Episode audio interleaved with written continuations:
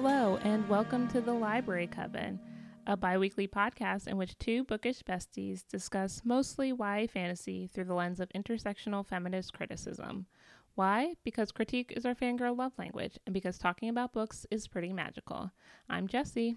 And I'm Kelly, and in this episode we are talking about The Gilded Ones by Namina Forna, which tells the story of Deka, a 16-year-old young woman living in a very, very patriarchal society called Otera. When Deka finds out that she is a quote-unquote demon with golden blood, town elders torture her until she escapes with the mysterious white hands to join an elite military force of other Alaki. And those are the people who have powers in golden blood.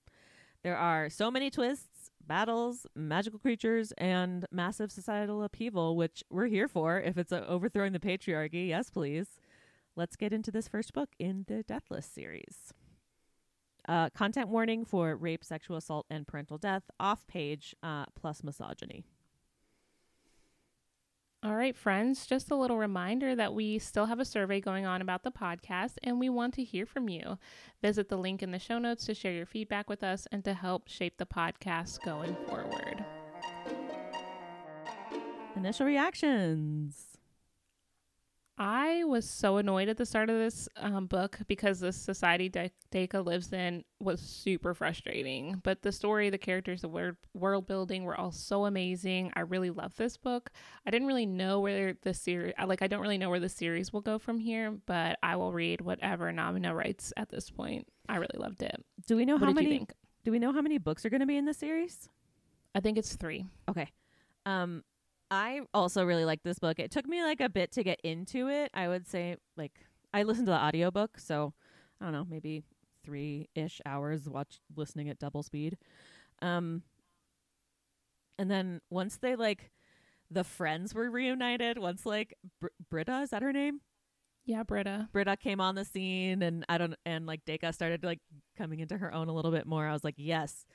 I want to see where this is going. So I fell in love with the friendships in this book and the relationship to teacher-mentor figures. It's just all feels very Gemini, Libra, air sign, connection, knowledge, love, energy. So can y'all tell that that's me? I'm here for it. Why do we pick this book? I was seeing this book on Instagram ages ago and felt for the early hype. I pre-ordered it basically knowing nothing about it. It just sounded like an amazing book, and I was excited to read something by an author who is from West Africa. Namina is from Sierra Leone, and while we've read a couple books that take place in West Africa or have West African mythologies, mythological origins, I don't think we've read a book by an author who's from there, so I thought that would be really cool to get a insider perspective. 100%. And also, am I allowed to say the cover? Oh my God, of course. Picked this book. It is, I have it in front of me. Even though I listened to the audiobook, I do have the hardcover copy because I needed it. Same. So beautiful. Also, I feel like I'm going to start putting all these rad YA books that are about overthrowing shit into the free little libraries that are in the neighborhoods around me. Oh, such a good idea. So yeah. I'm going to start doing that. I may be leaving little love notes in them. I don't know. So I like to have the books. And I did look at the map just now before recording, and I was like, wow, this would have been really helpful if I would have cracked open this hard copy that I had the whole time I was listening to the audiobook. Audiobooks have just really taken off recently, and it's a lot easier. They're just so accessible. So, and they should include PDF attachments with the maps and the glossary. Yeah, that would be helpful. And the content warning. Thank you very much. You heard it here first. Give me credit. Recommend if you like. I would say Legendborn by Tracy Deonn, which we literally just did an episode on, but there's mom-related stuff and chosen one storylines and Black girl magic, super fun characters, kind of a wide array of characters. So I would say that. And then I have a weird rec, I know, but if you like Britta from The Gilded Ones, then I would say you should check out the show Derry Girls. Britta reminds me of the character Claire, and that made me so happy. I think part of it is because the in the audiobook, Britta kind of has an Irish accent and sounds exactly like Claire, like the cadence, like the way they talk. And they're both just kind of like bubbly, fun characters, even though Claire is a little more anxious. But yeah, I would just say fun, rad girls dealing with some patriarchal shit also for Derry Girls. So yeah, check that show out. It's on Netflix. You've recommended that to me multiple times and I have yet to watch it. So here we are. So Kelly doesn't know how good it is, but trust me, y'all, it's really good. I would say also if you're into like the mythological and or like gods and goddesses aspect, Daughters of Nri by Reni K. Amayo and Dream Country by Ashaye Brown are two that you would like, / if you liked those, you'd like this. Time to talk about world building in Through the Wardrobe. We don't have a lot in this section. I feel like the world was kind of like an amalgamation of lots of different things. There's like lots of different groups of people. But what I wrote in here was like the infinite wisdoms, because like the whole time that I was reading the book, like I feel like this like religious text has so influenced the society that Deka lives in. So the religion is being used to subjugate the women, who have a ton of rules about what they can and can't do. I do think we see this in our own society, in some religions, and I think in this book the religion was made up to subjugate women, as opposed to the religion maybe being taken out of context to subjugate women. So I just found it really interesting, and it shapes so much of the story, which was unexpected.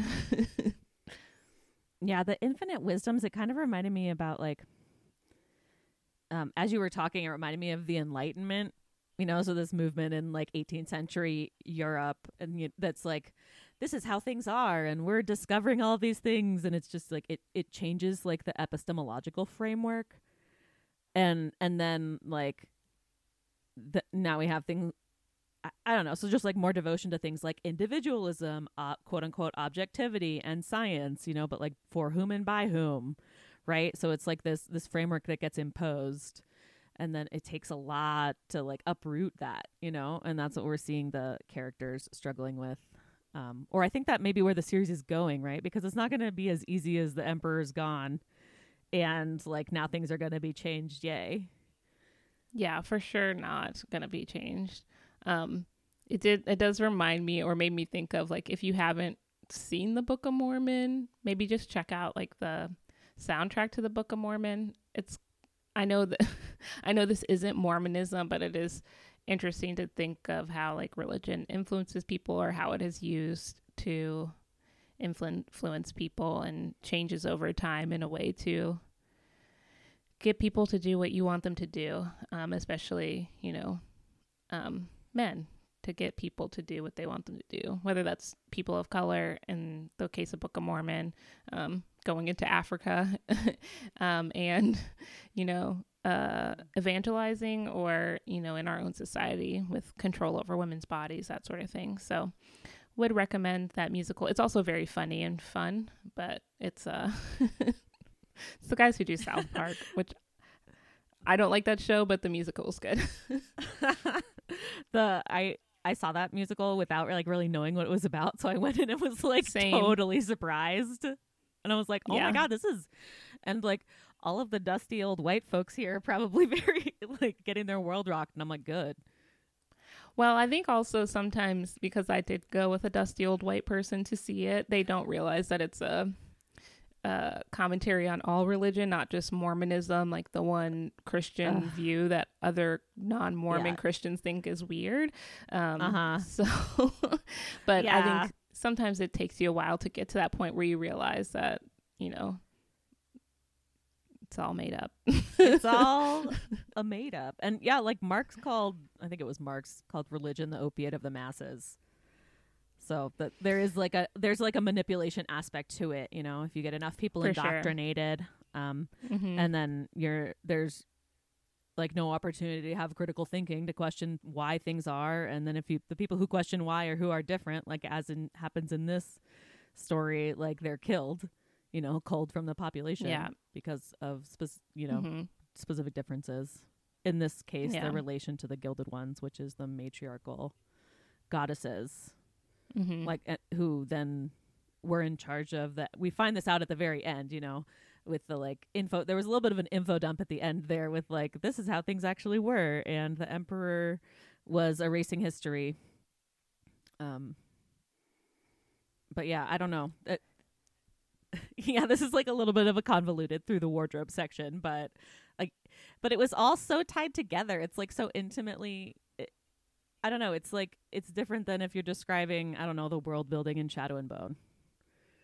Right. Like, and like all of this isn't to say that people can't be religious or that religion is bad. Oh, it can just be obviously used for bad purposes.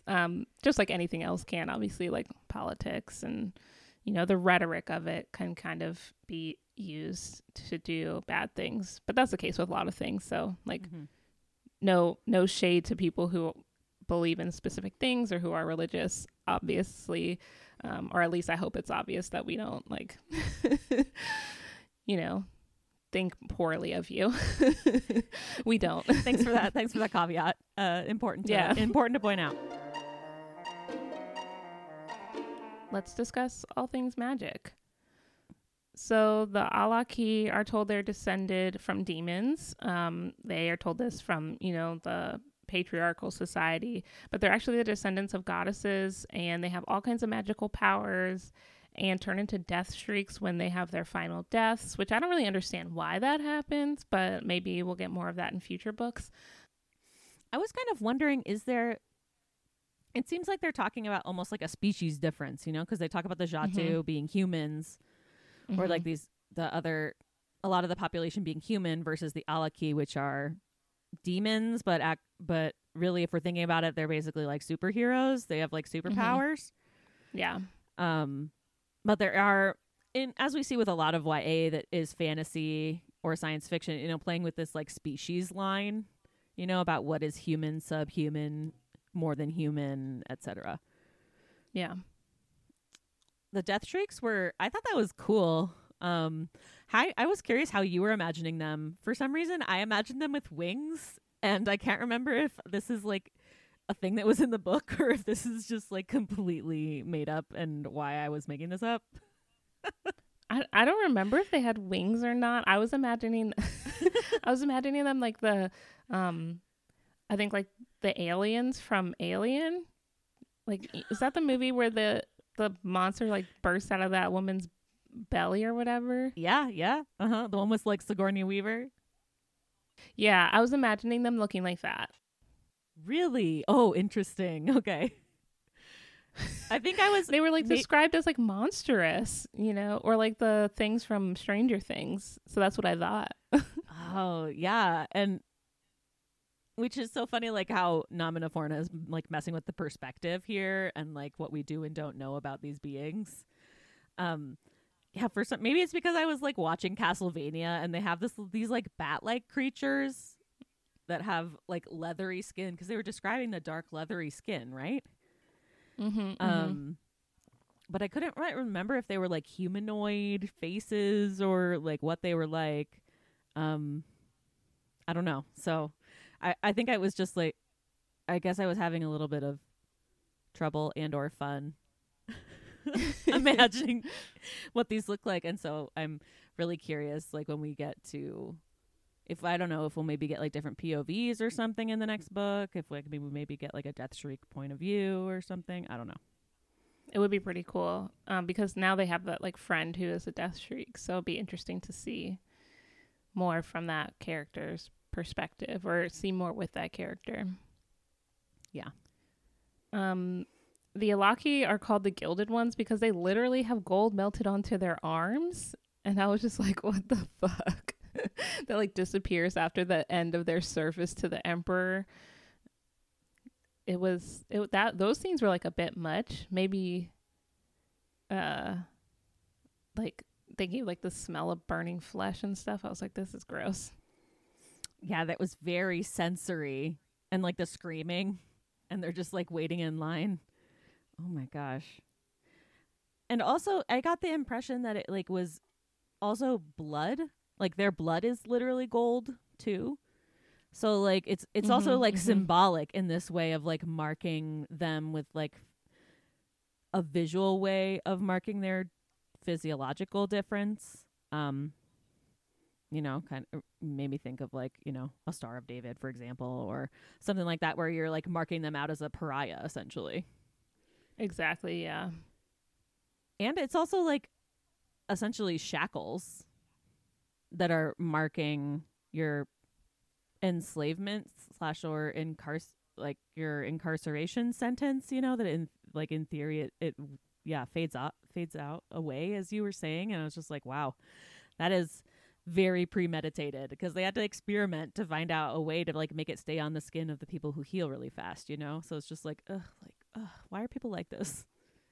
Yeah, definitely lots of slavery imagery going on there, which makes sense as we see like enslaved peoples have like were taken from West Africa and stuff. So it makes sense that imagery would be used, but it was like kind of difficult parts to get through, I would say. Mm-hmm. Mm-hmm. Kind of some in the same vein. I said it. Vein, because it's blood, Jesse. React to my pun, goddammit. Goddammit. If I stop reacting to them, maybe they will like lessen. Maybe, but maybe not. Can neither confirm nor deny. There's lots of blood magic. So as I was just saying, like the gold blood has special powers and is like used as a resource to make superior weapons and armor. And like the emperor's mask crown thing. Mm-hmm. So I was just like, wow, this is a cool way like of visualizing this power and like connect. I don't know. It was like a much more robust magical system like related to blood magic that I think I've seen recently, at least. No, I agree. And especially because a lot of times the blood magic in other books that we read is seen as something that's bad or like dirty in a way. And in this book, it's like when the Gilded Ones use it for themselves, it's like a form of protection, and it makes like you said, their superior weapons and armor. So it's like not necessarily something that is bad, but something that can be used for bad purposes. Right. It's like a life force, and it's part of a sacrifice. You know, it's ritualized. I agree with you. It's not seen as like something that's totally taboo and like, oh, we can't talk mm-hmm. about this. Right. Which is very different from other books, like other YA books. I just want to take a second to talk about Ixa, even though I don't have that much to say other than just like the cutest little animal, and they thought it was a kitten at first, and I was like, oh, I want one. And it made me think of the Alebrijes from Coco. Like Coco has that little like raggedy looking dog. But that's true. What it made me think of, and I was just like, oh, I love it. I agree. It's one of like the best magical companions, like familiars, that I've seen in a long while. It was like a kitten, but also like a shapeshifter and like a mm-hmm. massive like fuzzy dragon thing. I was like, yes, yeah, give me one. And then Deka is like riding it into battle. I was like, this could not be more badass. And Ixa also so like badass. Her blood is good for Ixa. Yeah. And people were like, what the fuck are you doing feeding it your blood? She was like, mind your own business. Which is true. We should all just mind our own business. Now we're going to talk about conflict villains, good and evil, in our segment Get Me Kylo Ren. There's a lot going on here as far as villains, I would say. The society itself is run by men who are using religion to subjugate women, and they're led by the emperor. So society itself, and men in particular, seem to be the villain in this book. But we do have some like good men, like Keita. Seems like pretty okay. What did you think about the patriarchy? Well, I don't have anything momentous to say besides it was like a lot. Especially because you got to hear about how this patriarchal system manifested when we got the different friends' backstories, the different Alaki backstories. Yeah, I especially like the scenes of Deka's torture and stuff, and Belcalis and her sexual assault, and rape and torture, and yeah, it was just making this men's violence against women, like this gendered violence, very like front and center of the society. And I don't know what I don't like have opinions about that. I just think that it obviously serves a purpose as far as like the motor, like the engine of the story, and what's fueling these young women as far as their, they make connections to each other because they've, experienced similar difficulties. But yeah, I don't know. That's kind of what I think. I don't know if that's coherent in any way, shape, or form.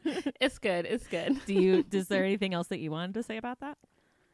No, I think it was just like the whole book. I kept thinking about like the, like you mentioned, Deka's torture and how like even the people who are in charge of like the little, like the towns or like even like their leaders were taking advantage of the women in those towns, and just like everything that they did to the Gilded Ones was just so terrible. And then to find out that it was just, it was all made up as a way to make sure that the men stayed in power. It was like frustrating to read for me.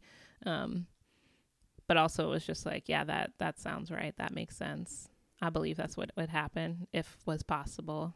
They're Republicans. That's what they are. Republican. Trying to control my body. Yeah, it makes me think about the I listened to this really good episode of Revolutionary Left Radio about the sex trade, and like they get into like why they call it sex trade versus sex work, and then the difference between sex trafficking, and how like all the power dynamics are very different, and they like how the sex work is work. They go into like and like I don't know, rip that apart a little bit to be like, this is actually, it's a different kind of work, and the power dynamics and abuse is just like rampant, so it's different than other kinds of work. But I don't know, I would recommend that as far as, really digging into like the history of this sort of like sexual subjugation, or this idea that like men are entitled to buying sex, because like this is what happened to Belcalis, so just like that whole idea is a colonial imposition from when European settlers like came over, and like I don't know, so it just really influences like the missing and murdered indigenous women and two-spirit girls, like all of those or two-spirit not girls. So yeah, it's just making me think about like making these connections to like how sexual violence is used as a part of this like patriarchal apparatus. Let's see, what else villain-wise? So what the Emperor and the Empire's propaganda says is the enemy, which are the demons and the night shrieks, like turns out they're goddesses and divine, and amazeballs is the technical term. And like, so they're the ones with the power to overthrow the current regime and build something different, better, probably, maybe, hopefully. Mm-hmm. So it just like what gets demonized, I'm using that word like literally, demonized, as like there's a lot of, it's like the people in power fear it because of its potential, well, and I think because in this case in particular, they don't want someone else to have more power than them, like they're concerned about the power dynamics. And I assume that there was like a much more equitable society prior to this, and they were like, no, we are the ones who deserve to have the power. For whatever reason, they decided that. I don't know. Reasons. Probably not reasons that stand up to any sort of scrutiny. No, probably not. One thing that I was really prominent in the book is this like whole idea of requiring military service in order for people to get free, supposedly. So Deka and the other Alaki are conscripted and told if they serve the Empire for, was it 20 years? Yeah, it was 20 years. That they'll be free to live their lives. And just like, yeah, right. And I feel like you see the girls like understanding that these are empty promises, and they have a like quote unquote choice, but it's like it's a choice between that or like stay and die, and or just get like tortured for the rest of your life by these dudes in your village. You know, not much of a choice. Mm-mm. So this is where my TED talk begins. We're recording this on Memorial Day weekend of 2021, so I've been seeing like lots of American flags and lots of like veteran stuff, and man, lots of like, it's basically like worshiping the military industrial complex and making it so that you can't question this sort of unexamined American patriotism. And I don't know, maybe it's just like super, I don't know, it feels like very oppressive for me right now. It's like all over. And I don't know, this is like totally a thing that happens. Like, I'm just speaking from the US because that's like a context that I know best, but like the military recruiting from marginalized communities who are, you know, suffering from like lack of economic opportunities, or, you know, like this sort of slow violence, quote unquote, that's like completely intentional, like unnatural disaster. And like the GI Bill for education, because otherwise you're going to go in, like as a social mobility, like here's a carrot for social mobility, basically. Yeah. And just lots of, I don't know, this was making lots of connections for me. Do you have anything to say?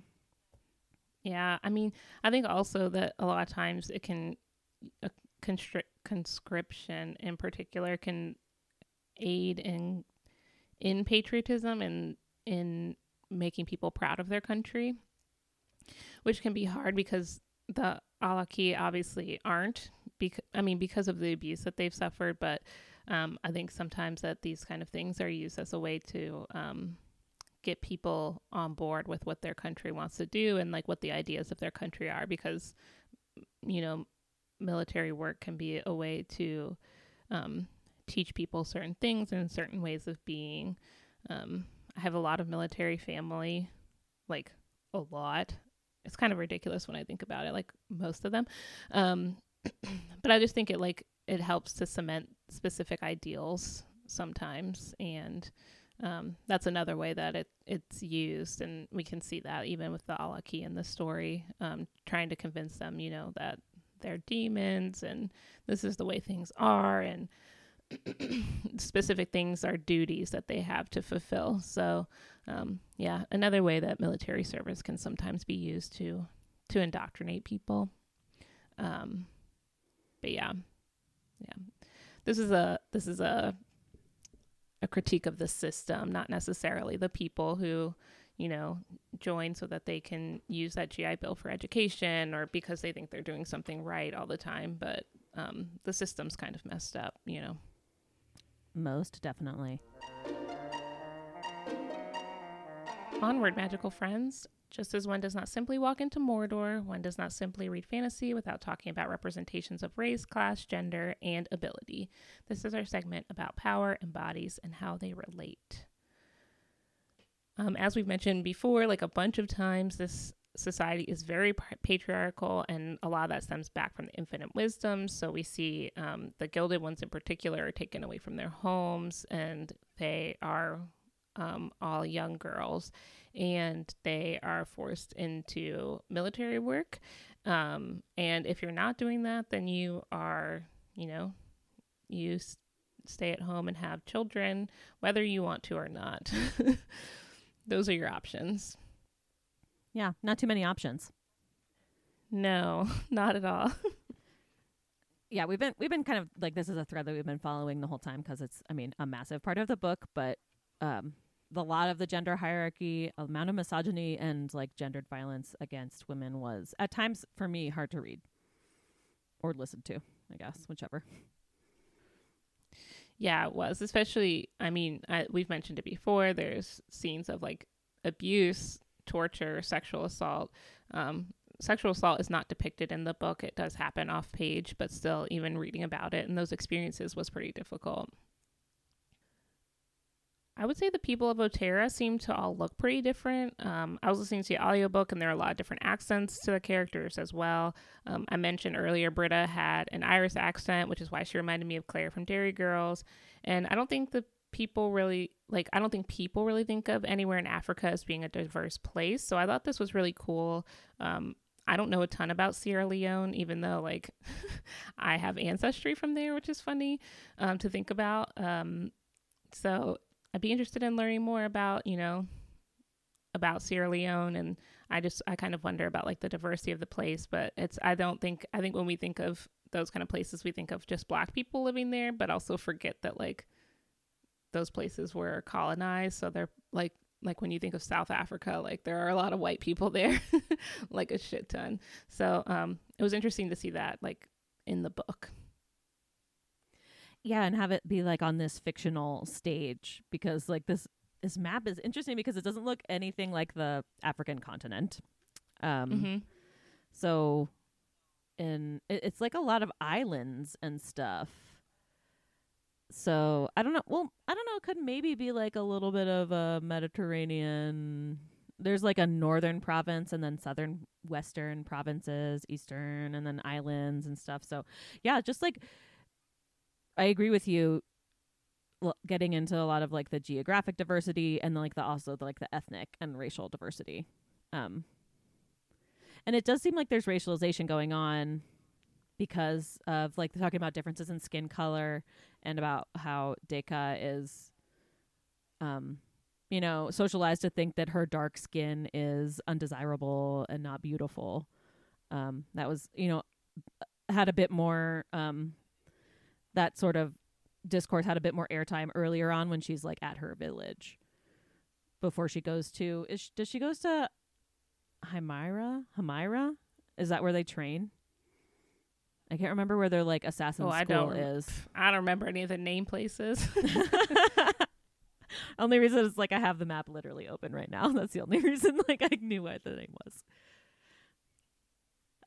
Along those lines, the goddesses look like the different people from the different regions of Otera, so people don't feel left out, which I thought was really cool. Like, I think like Britta is, I think she's like very pale skinned and has like white people hair or whatever. And then there's like a goddess that looks like her. And then like you mentioned, Deka is from like the southern provinces, like her mom was, so she's darker, and like the main goddess looks like her. So I thought it was really cool that even like within the like religious aspect of the world and like the magical part, like the goddesses, even like instead of having like people fight about like what the, you know, big person looks like, or people, like they look like all of them, which I thought was really cool.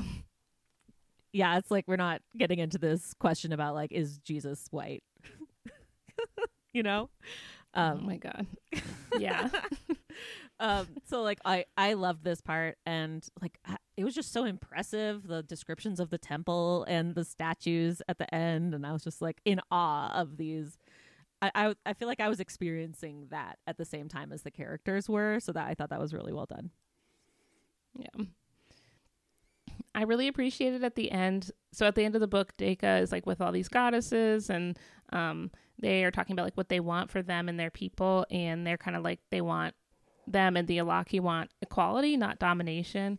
And I think sometimes when we think about like what we want as a society, and we talk about like women being in charge instead of men, instead of being like, we would like a society where everyone has a say and people are equal, and not just women and men, but like, you know, non-binary folks as well.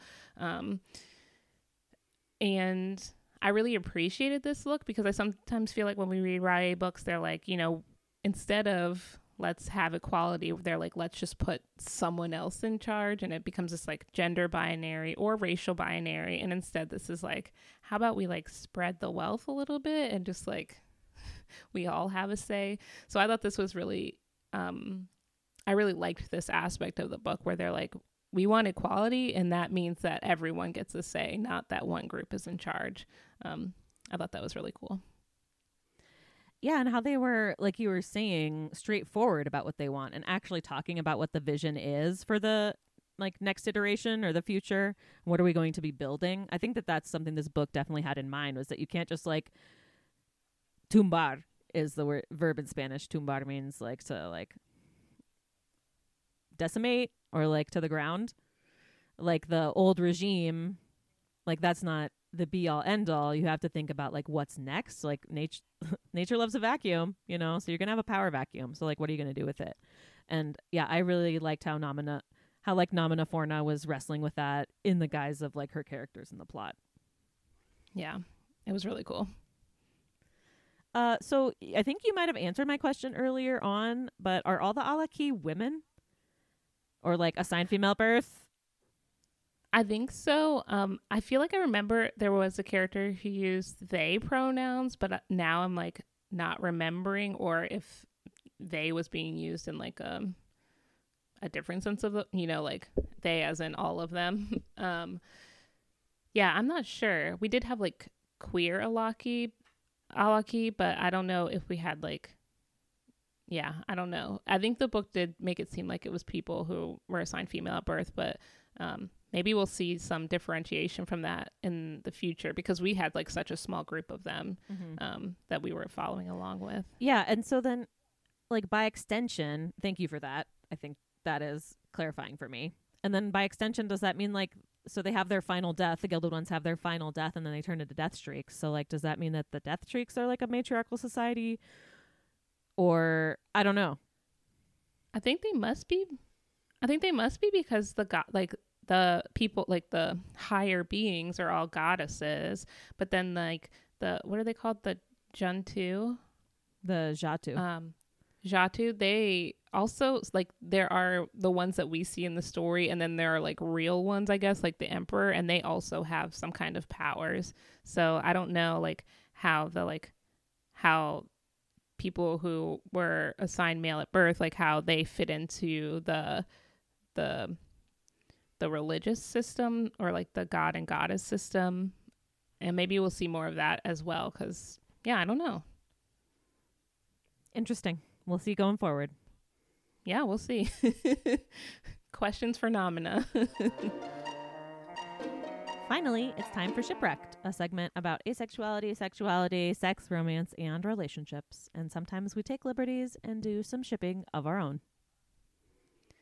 I just love Deka and Britta's friendship so much. They were just like so sweet and like such good friends, and like holding each other accountable, mostly Britta holding Deka accountable because Deka is making some sus decisions. But I just really like their friendship, and like, I mean, all the Alaki, like how they just became, like they all banded together, and it was just real sweet. It was great. There's just like something so profoundly moving about these like Britta's like declarations of love and loyalty that are like completely platonic, but like, so I don't know, you could just like feel their depth. Like she just like loves Deka, and she's like, no, we are in this together. There's just like this whole idea of partnership. There's like this whole other friendship. I don't know. It's just like, it's its own ship. I love it. It's just beautiful. Thoughts about Deka and Keita? Is that what his name is? Mm-hmm. I wrote human dude fighter person because I didn't remember what it was and what his name was in the notes. Do you like the ship? What do you have any feelings about this?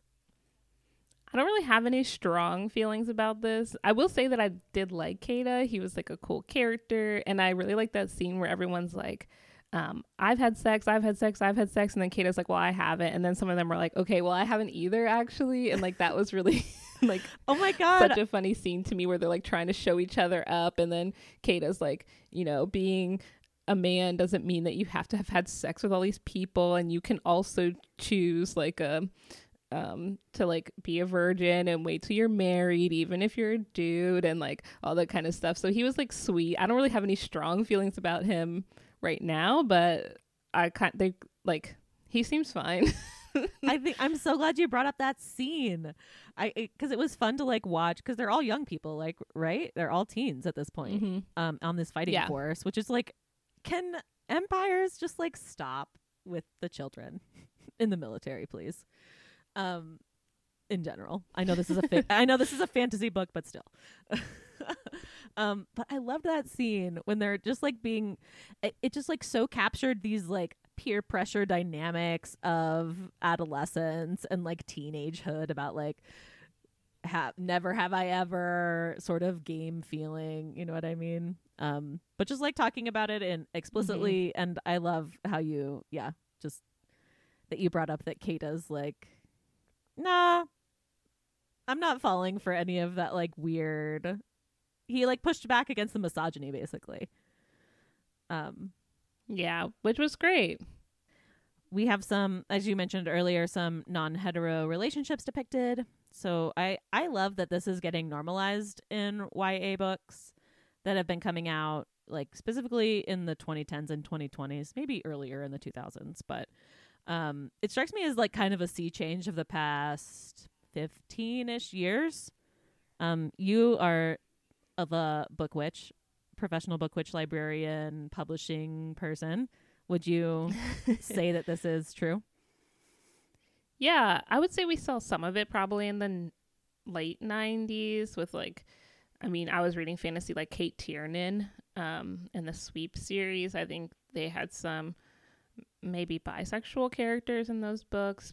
But I didn't really see much of it. And yeah, until the 2010s and probably late 2010s. So especially where we get main characters who are not hetero. So yeah, it's times are changing for the better, I think.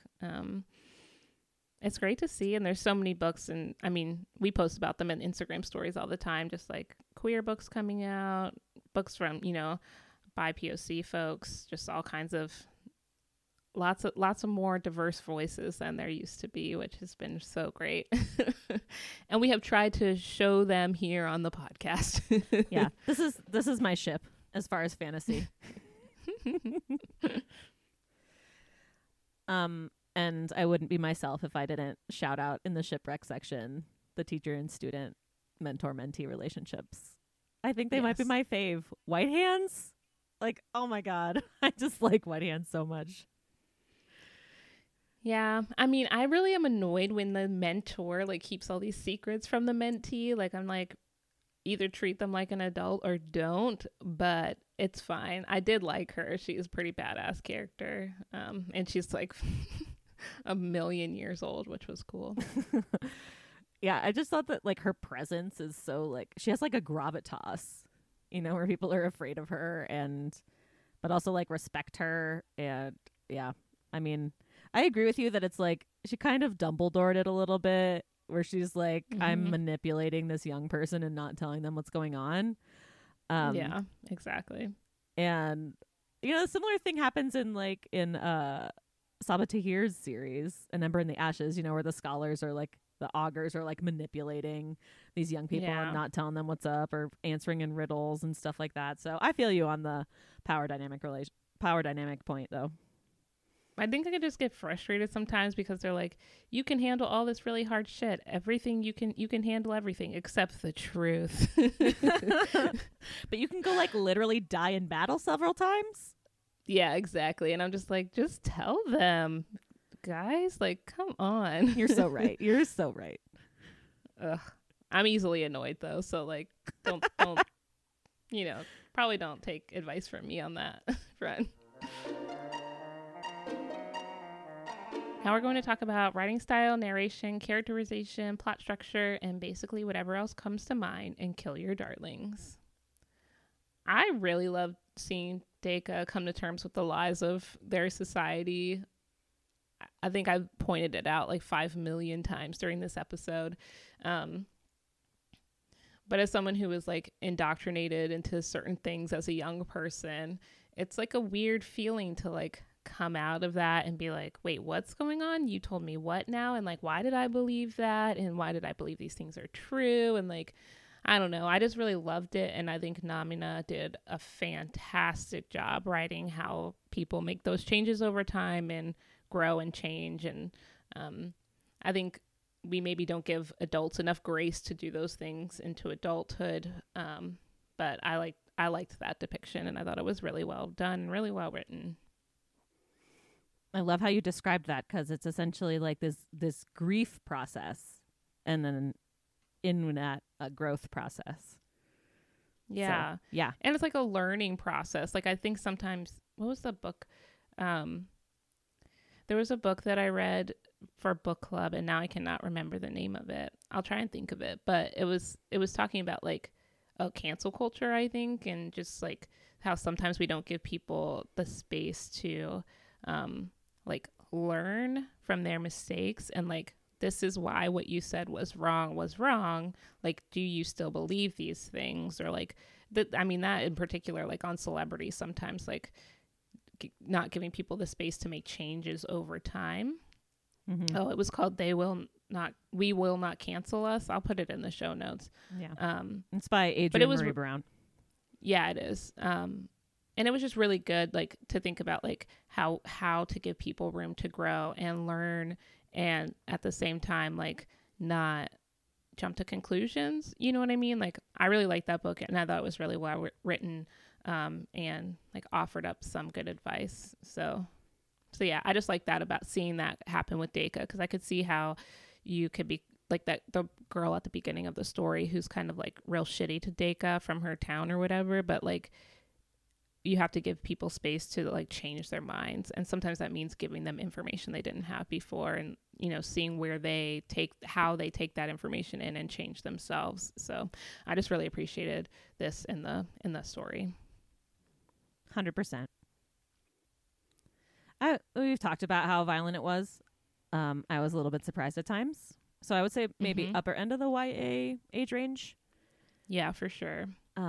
And then last thing, during my prep/research for the recording, I found out that Belcalis is named after Cardi B. Oh, interesting. Yeah. So Belcalis is her name. Oh, didn't know. Yeah. So anyway, there's that. Trivia. Speaking of trivia, are you ready for card questions? I'm so ready. Let me pick one and see if I like the question and maybe answer it. Oh, this is perfect. What does this book tell you about how the world works? Oh,